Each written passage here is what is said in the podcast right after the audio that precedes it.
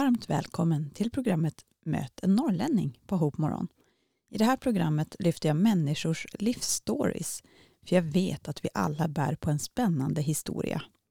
Min inspirationskälla är min alldeles egna mor som genom mitt liv berättat om de människor hon har mött och alla de människor som kom och gick hemma hos oss. I det här avsnittet så kommer du få träffa en fascinerande person, nämligen Kristin Salander. Hon är författare som blev föräldern som blev förläggaren. Och jag vill säga hej och varmt välkommen till programmet Kristin. Tack så jättemycket. Ja, hur mår du den här morgonen? Lite trött är jag väl så här på morgonkvisten. Det är ju måndag Men, morgon. eh, Brukar du, är ja, du en precis. kvällsmänniska eller morgonmänniska? Nej, jag är en kvällsmänniska. Ja. Kommer aldrig i säng på kvällarna. Det är hopplöst. Ja, det, Alltid trött på morgonen. det är ju sådär. Jag brukar ju börja mina program här och fråga om min gäst att vem är du? Så lyssnarna får en liten hum om vem just du är, Kristin. Ja, det är en jättestor fråga. Väldigt filosofisk egentligen. Men vem är jag? Jag är 52. Jag älskar berättelser, skulle man kunna säga. Eh, berättelser är min livsväv, tror jag nog. Eh, fascinerad av berättelser i alla former. Film, böcker såklart. Allas berättelser. Det är fascinerande. Vilket kanske är en anledning till att jag startade ett bokförlag också. För att ännu mer få fortsätta jobba med, med böcker och berättelser. Vem är jag mer? Jag är mamma. Eh, älskar mina fyra barn.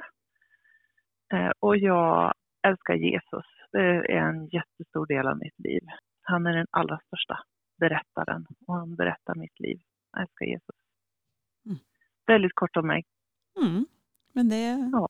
räcker ju alldeles ypperligt. Ja.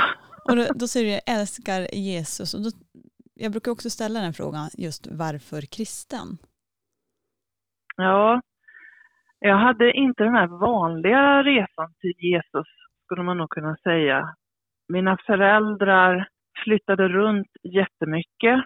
Eh, Min far blev präst, men han var inte det under större delen av min uppväxt. Eh, Istället var mina föräldrar spiritister. Jag vet som det här som går på seanser och allt möjligt. De gjorde jättemycket konstigt. Jag flyttade runt sådär vartannat och tredje år hela min uppväxt. Och jag vet inte riktigt hur jag snurrade in på det där med Jesus. I och med att vi flyttade så mycket och mina föräldrar var lite annorlunda och lite allt möjligt sådär så, så blev jag ju utanför och mobbad också under ganska många år. Jag vet inte, jag och Jesus var kompisar. Så att jag var ute i skogen och pratade med Jesus och det var liksom, han var min bästa vän. Det var väldigt speciellt. Jag tror att jag kanske blev eh, kristen när jag var runt tio år någonting.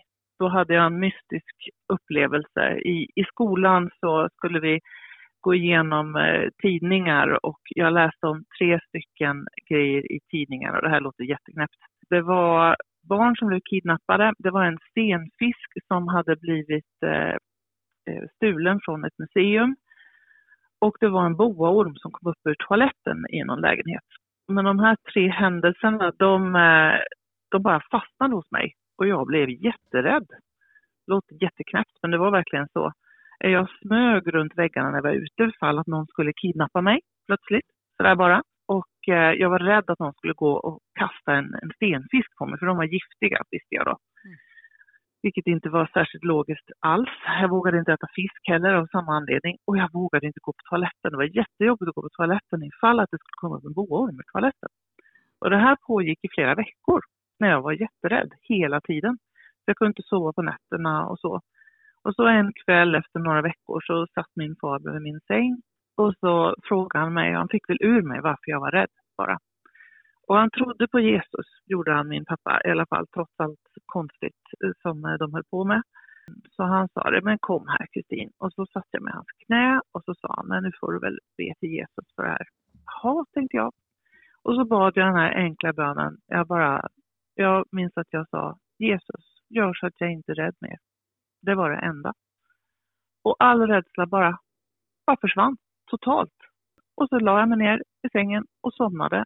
Och så all rädsla var borta från och med den stunden. Som jag hade gått och burit på i flera veckor. Och det var nog startskottet för mig. Liksom. Jag, jag upptäckte det där med att ja, men man kan ju be till Jesus och det fungerar. Så att när mina kompisar och jag vi var ute och gick någonstans och så hittade vi inte hem så sa jag, men vi ber till Jesus så hittar vi hem. Och så bad vi till Jesus och så hittade vi direkt hem på en gång. Och så där fortsatte det. Eh, och som sagt, sen när jag blev lite större, vi flyttade ut på landet och eh, jag var den annorlunda tjejen med en pappa som var präst. Så då pratade jag med Jesus i skogen och vi hängde ihop. Jag hade en sten som jag brukade sitta på och tänka bara på, min tänkarsten. Och där satt jag och tänkte tillsammans med Jesus. Och på något sätt så, så lärde vi känna varandra, jag och Jesus. Och jag pratade med honom och han pratade med mig och det var, det var bara så det var. Det var jag och Jesus. Men jag visste ingenting om vad det innebar att vara kristen. Jag har ingen aning om hur, hur man är kristen och vad det betyder. Så här. Att man kan läsa Bibeln och sånt, har jag ingen aning om.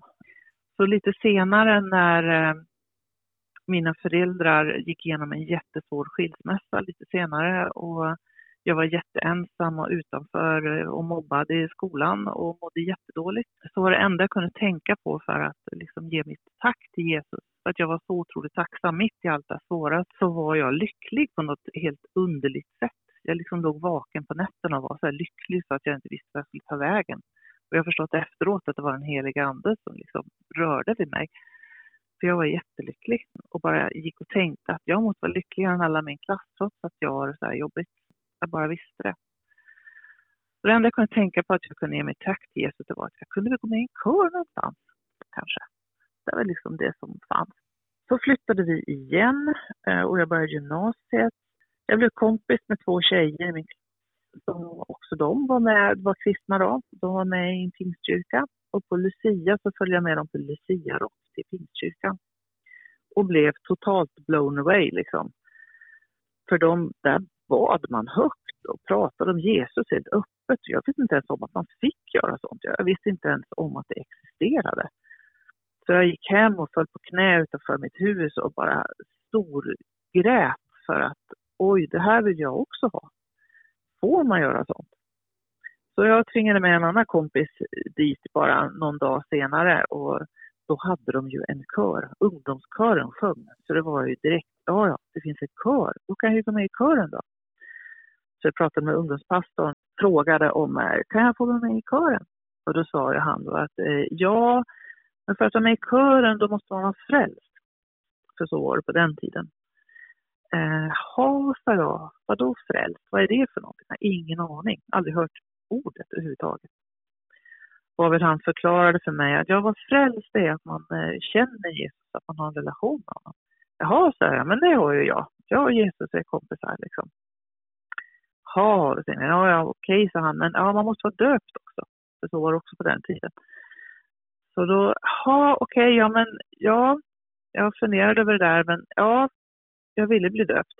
Och jag pratade med Jesus och kände att det var rätt. Så att en vecka senare blev jag döpt och sen var jag på allt som fanns i Pingstkyrkan att gå på. Jag var på bönemötena med tanterna och låg i en bänk och grät för att jag hade jättemycket som behövde bli helat inuti. Eh, och det blev jag. Långsamt men säkert så blev jag helad och sen har det fortsatt därifrån. Lång vilken, historia. Ja, men vilken härlig story. jag blir alldeles, som du sa, blown away när jag sitter här och, och hör dig mm. berätta. Ja, det är fantastiskt. Vad, vad, man kan liksom leva med Jesus men ändå liksom känna att, alltså inte ha kunskapen eller liksom veta om det här att ja, men jag kan gå till en kyrka eller jag kan få gemenskap med ja. andra som tror och så vidare. Men det var ändå ja. häftigt att få höra hur du hade den här intima relationen. Du satt där på din sten och liksom pratade ja, det är inte konstigare än så Nej. att uh, prata med Jesus. Bön behöver inte vara krångligare än så. Exakt. Det är bara att man, man snackar med Jesus. Jag tänkte också på det här där du pratade om, om rädslan. Eh, jag minns själv så väl när jag, eh, jag var ju 20 år när jag, när jag lärde känna Jesus. Det som var så häftigt är att jag var otroligt mörkrädd, apropå rädsla. Och jag bodde i en, i en liten stuga i skogen från min mamma och pappa en kväll så tänker jag så här, men okej okay, Jesus, om du nu finns så liksom ta bort den här rädslan för mig liksom. Och den natten, det var en vinternatt, det var jättekallt ute och helt stjärnklart och så lyste månen så att det blev nästan dagsljus. Här uppe blir det det när, det, när månen reflekterar på snön. Och så kände jag, ja men nu tände han sin ficklampa. Så kände jag lite grann att ja, men han visar mig vägen ja. här hem till mamma och pappa. Från den dagen så var jag aldrig mer mörkrädd. Och det är så häftigt hur, han, hur man kan få känna det på insidan, liksom, att ja, men han är med mig, även i det, ja. i det lilla. Så. Ja, ja så är det verkligen. Mm. Mm. Gott, jag tänkte att få gå vidare lite här med lite andra frågor så att eh, lyssnarna och jag får mm. lite ytterligare vetskap om vem, vem du är och lite hur du tänker. Och vad jag mm. förstår på det du har skrivit på din blogg eh, skattenilivet.se så har du faktiskt varit i Norrland då din man kommer från Övik, va? Visst stämmer det? Jajamän. Och det ligger ja, ju söder om... koppling till Norrland där. Ja. Så att det, det, är en liten koppling. Men har du varit högre upp än Övik? Ja, faktiskt. Jag har varit ända upp till Kiruna Men du ser. en gång. Aha. Med, min, med min pappa. När han levde så åkte vi en, en sommar i bil upp till Norrland. Vi sov i bilen hela vägen upp. Det var en sån här gammal Saab som, eh, som man la ner baksidan. Så vi låg, jag, fattar inte nu när jag tänker på hur det gick till. Vi låg och sov i bilen, hela familjen. Tre barn, två vuxna. Det var en hund och två katter. Jag fattar inte hur det gick till. Men på något sätt så gjorde vi det i alla fall och låg och sov där bak i bilen. Det var på den tiden man inte riktigt alltid hade bälten på sig. Just det. det, ja. det. Den tiden har jag också varit med. Till Kiruna. ja. Det, är ju några mil. Och vart, vart började ni ifrån då? Om man säger så, att köra. Vart bodde eh, ni? Då började vi i Kolsva. Där bodde han. Jag bodde hos min mamma nere i Karlskrona. Men på sommaren så var jag och hälsade på hos min pappa då. Mm. I Kolsva utanför Köping ligger det. Mm. Ja, där var det några mil i den Saben kan man ju säga. Upp till Kiruna. Ja. Mm. Kommer ja, du ihåg någonting det. från Kiruna då? Det jag minns av Kiruna är att det var väldigt mycket mygg. Det är ärligt talat det enda jag minns. ja, det är väldigt många som säger det. Det är, här, det är myggens nästa här uppe. Vi, vi brukar ju skämta och säga det på vintern så är det ju, nu är det i alla fall myggfritt, säger vi. Så att mm. det är lite så man räknar. Mm. Men det är ju så här att jag har ju haft ett gäng författare med mig här som har gästat mig i programmet och jag börjar ju se en liten röd tråd. Jag vet inte, det är väl någon liten dröm här i bakhuvudet höll jag på att säga hos mig som det här med att bli mm. författare kanske. Även om ja. svenska var inte min starkaste eh, gren i skolan. Så, men i alla fall, så jag dras ju till er på något sätt märker jag ju. Och då tänkte jag, jag frågade förra veckan också samma fråga. Du som författare, hur ofta dömer du en bok efter omslaget? Oj, vilken fråga. Eller hur? ja, omslaget betyder jätte, jättemycket. Det är absolut det man tittar på först. Och om man då säger att jag är förläggare också så tänker jag väldigt mycket på omslaget. Där är jag nog lite, lite skadad tror jag faktiskt. I och med att jag sitter och jobbar med det hela dagarna också. Mm. Nej, omslaget är superviktigt. Mm. Och du som författare, är man du... som människa. Ja, men, det, men det är ju så. Det är, ju så. Man... är det ett tråkigt omslag så dömer man bort boken alldeles för fort. Det är ja. klart, ser man vem det är som författare och vet vem det är så, så kan man ju titta en gång extra. Så är det ju. Mm. Absolut. absolut. Mm. Men vet tänk... man inte vem det är så Mm. Då dömer man ju ganska snabbt. Men då tänker jag, så, som mm. du som författare, du har ju skrivit barnböcker. Hur samarbetar man då med illustratören på så sätt som Alltså hur viktigt är det här samarbetet ja. om man säger mellan er två? Ja, men det är jätte, jätteviktigt. Den första boken jag skrev, där är det bara omslaget faktiskt. Så där har jag inte haft någon illustratör mer än så. Men i bok två så är det en tjej, Julia, som har illustrerat hela boken. Hon har verkligen lagt ner sin själ i illustrationerna och de är fantastiska. Så då är det ett väldigt nära samarbete. Vi har träffats flera gånger och hon bor bara en mil bort från mig så det var väldigt praktiskt så. Så vi har träffats flera gånger och pratat om illustrationerna och så. Och hon försöker ju få fram min, min bild men har även sin, eh, sin vision av hur hon tänker sig det hela. Så det, det är ju ett samarbete, definitivt. Mm. Väldigt roligt samarbete. Vad härligt. Jag tänkte, för jag är en sån människa som kan få bilder i huvudet. Alltså när jag, tänker, när jag spelar musik så kan jag, jag kan ju se liksom musikvideon i huvudet när jag spelar musiken. När vi komponerar ny musik eller så vidare. Hur, hur är det för dig? Ser du i bilder när du skriver? Ja, det gör jag. Speciellt den här boken som jag skrivit nu, då, då var det väldigt, väldigt mycket bilder. Um, och jag tycker Gud talar mycket till mig i bilder också. När, så att då är det, väl, är det väl ganska så naturligt på något sätt att när jag skriver en text också, att det liksom kommer med bilder mm. med på något sätt. Mm. Och då kan jag tänka mig också det här att, som du säger, samarbetet med illustratören, att du kanske har en bild i huvudet att hur du tänker och så får illustratören sin bild liksom av det hon eller han läser på så sätt då. Ja. det är så. Jag måste ju släppa lite på min bild också och låta henne få liksom, ha sin bild eftersom det är hon som är illustratör. Jag kan inte rita alls. Mm. Det är inget bra. Nej. så, Man är bra på olika jag saker. Litar på henne. Mm. ja, jag litar på henne fullständigt och jag tycker hon har fångat eh, mina bilder helt fantastiskt faktiskt. Så att jag, det blev väldigt, väldigt bra. Jag är helt fascinerad av hennes bilder faktiskt. Du släppte ju då en, ja. din andra bok här nu med Kartvärlden. Ja, precis. Jag släppte den precis i slutet, 26 november tror jag det var. Eller något sånt. Så mm. precis innan jul här då, som den kom ut. Mm. Vad kan du säga kort ja. om den? Ja, alltså den, den kom från en bild som Gud gav mig personligen. Jag gick igenom, har gått igenom ganska mycket tuffa saker de sista åren och vid något tillfälle så, så gav Gud mig en bild av att vi som, som kristna som känner Jesus så behöver inte vi navigera efter samma karta som, som världen, så att säga. Det som är runt omkring oss. Vi kan få gå efter Guds karta.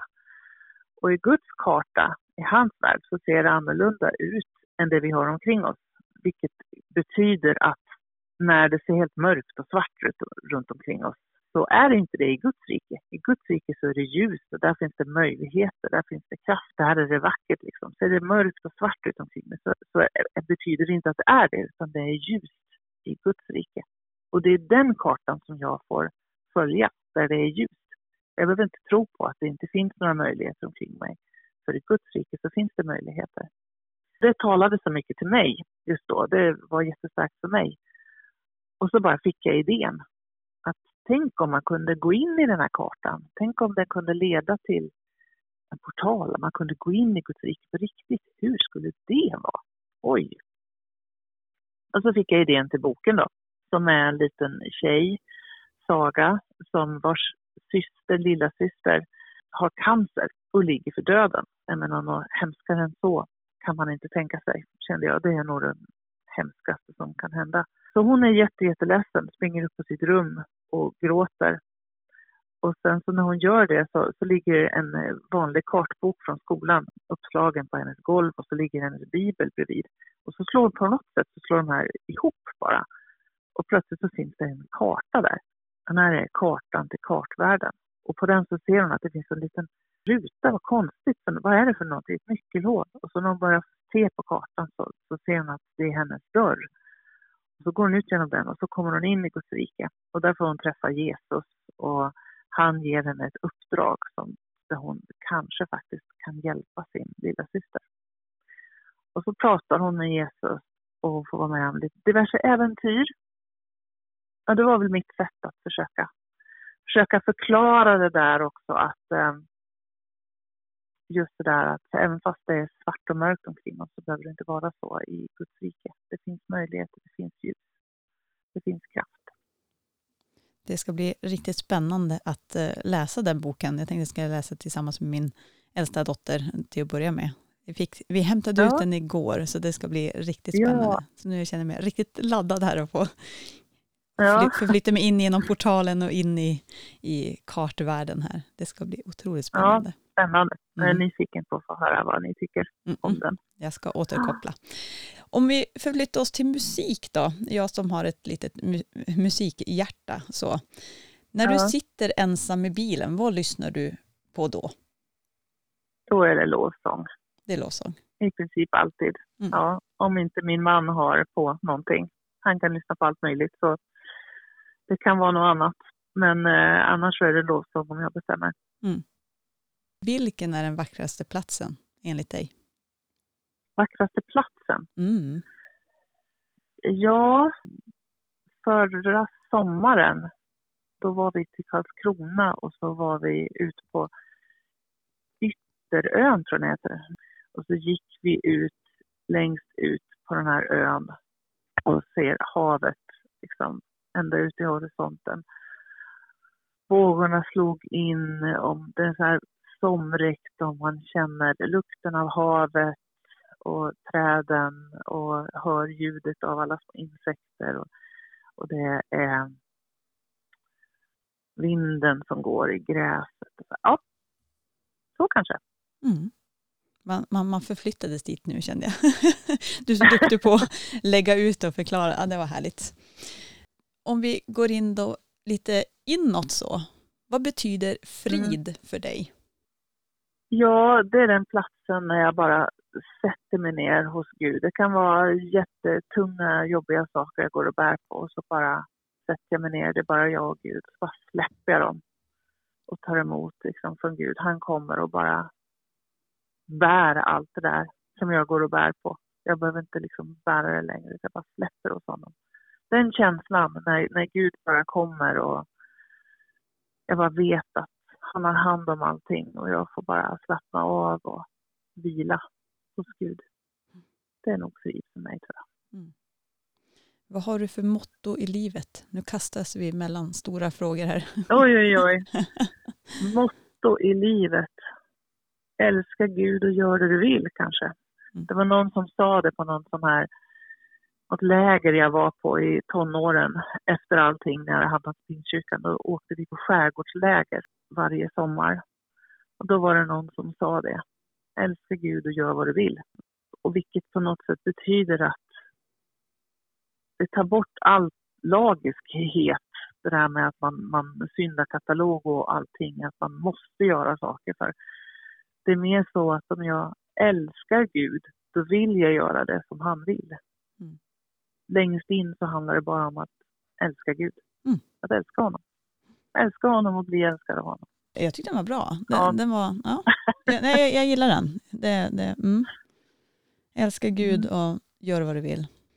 Ibland kan man ju känna att människor missbedömer en så. Har du någonting mm. som du vet som som du känner att det är den vanligaste missbedömningen som folk gör om dig? Oj. Jag vet inte, men jag tas väl tillbaka direkt till, till min ungdom, liksom när jag var... Eh, jag hade några år där då när, under de där åren när jag var utfryst och sådär i skolan, när, när jag var tyst. Jag var helt tyst. Under flera år så sa jag typ ingenting, för att det var den här känslan av att om, om folk inte gillar mig som jag är, då kan, de, då kan det vara. Mm. Jag vill vara mig själv. Liksom. Så att, och då var jag med Gud istället. Då var det han och jag som hängde. Så missbedömd, då var jag otroligt missbedömd. Under de åren i alla fall. Folk hade ingen aning om vem jag var, för jag lät inte folk veta det heller. Mm. Um, och kanske kan det fortfarande vara så ibland att det kan vara svårt för folk att lära känna mig för att jag eh, inte riktigt släpper dem nära för att ja, det finns väl kvar där. Det så här, man bär med sig sina, man bär med sig saker man har gått igenom under åren. Visst är det så. Visst är det så. Mm. Och, och, det är det här, man, jag tänker också man inte bygga upp murar, men det är en liten skyddsmekanism man har också kanske. Som ja, jag tror det är mm. så. Och alla människor har väl olika sorters murar och olika sorters saker som, eh, som vi sätter upp. Så är det nog.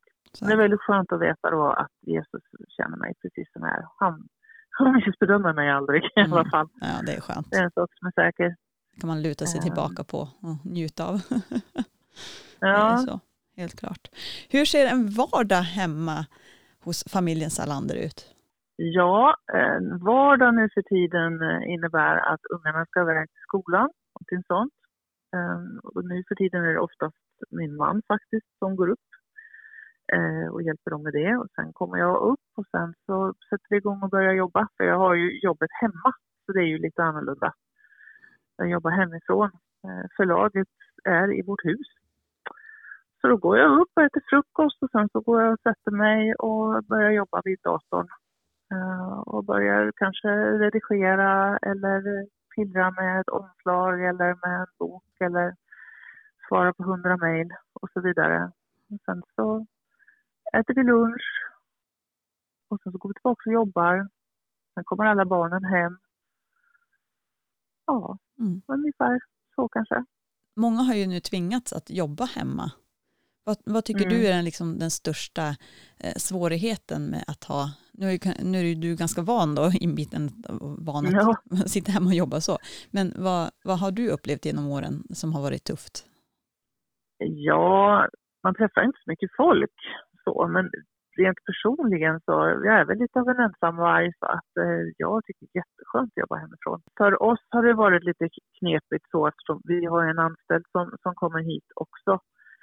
Och då har det har blivit långa perioder hon har fått jobba hemifrån för att inte kunna komma hit på grund av pandemin då och så. Mm. När någon har minsta lilla symptom så kan man ju inte träffas liksom. Så det väl, har väl varit lite knepigt mm. emellanåt. Och det, jag tycker det är så häftigt det här att du blev författare. Jag, jag, det jag fastnar på din, i din blogg när du skrev om dig själv, det här med att hur du smet iväg från skolan och sprang hem för att hinna skriva i håltimmen. Ja. Alltså ja. Jag, jag tyckte det var så häftigt, alltså tala om det här äh, brinnande intresset för någonting. Ja. Som jag kan känna ja, idag kanske många saknar av unga, jag vet inte om det, jag ska inte döma dem så, men just det här äh, att ha ett sånt brinnande intresse för att skriva. Mm. Ja, men det är väl när man är i det där flowet, liksom, då vill man ju inte göra någonting annat. Då mm. vill man bara skriva. Det är, man är helt fast just då var det väl mitt andnings, andningshål också få, att få skriva. Ehm, så ja, då sprang jag hem på håltimmarna och skrev på min eh, hjälteroman som tack och lov aldrig blev klar. Men skönt att få det ur sig, alltså skönt att den kom ur i alla fall. Så. Ja, det är väldigt roligt att gå tillbaka och läsa i den där sen. Jag tror det är viktigt när man skriver att att inte tänka att det här ska, ska bli någonting för någon annan, utan att man skriver för sin egen skull. För det är när man börjar få den här prestationskänslan av att man måste prestera någonting som är jätte, jättebra för att någon annan ska läsa det. det. Det är då man tappar flow. Det är då man tappar den här glädjen i skrivandet. Eh, så för att behålla den så är det viktigt att man skriver för sin egen skull. Sen när man har skrivit klart allting, då kan man börja redigera och börja greja med det och fundera över om det är någonting att ha. Mm. Men i den här första delen så är det viktigt att behålla den där mm. glädjen. Jag översätter bara. det lite grann till musikens värld också, det här med, och jag känner igen mm. precis det du säger, att man kommer in i det här flowet, man vill inte göra någonting annat än sitta där och liksom bara producera musik. Och sen skulle mm. det då och det är här det kanske det svåra är också, att, att det är ett intresse, men sen om man då ska börja leva på det så är det det här som du säger, man ska börja producera, man ska börja möta andras förväntningar och så vidare. Och, och mm. samma med musiken, jag, jag, ser många musiker som runt omkring drar sig tillbaka och säger, men jag, gjorde, jag, jag, vill, jag ville inte det här, jag ville, liksom, jag ville skapa, jag ville liksom göra det här, för, ja. som du säger, för mig själv. Uh. Medan man, man, man tappar lite grann av det här flowet och den här glädjen i sitt skapande när, när pressen kommer. Ja, precis så är det. Mm. Och, det är viktigt att behålla det. Ja, jag kan tänka mig det.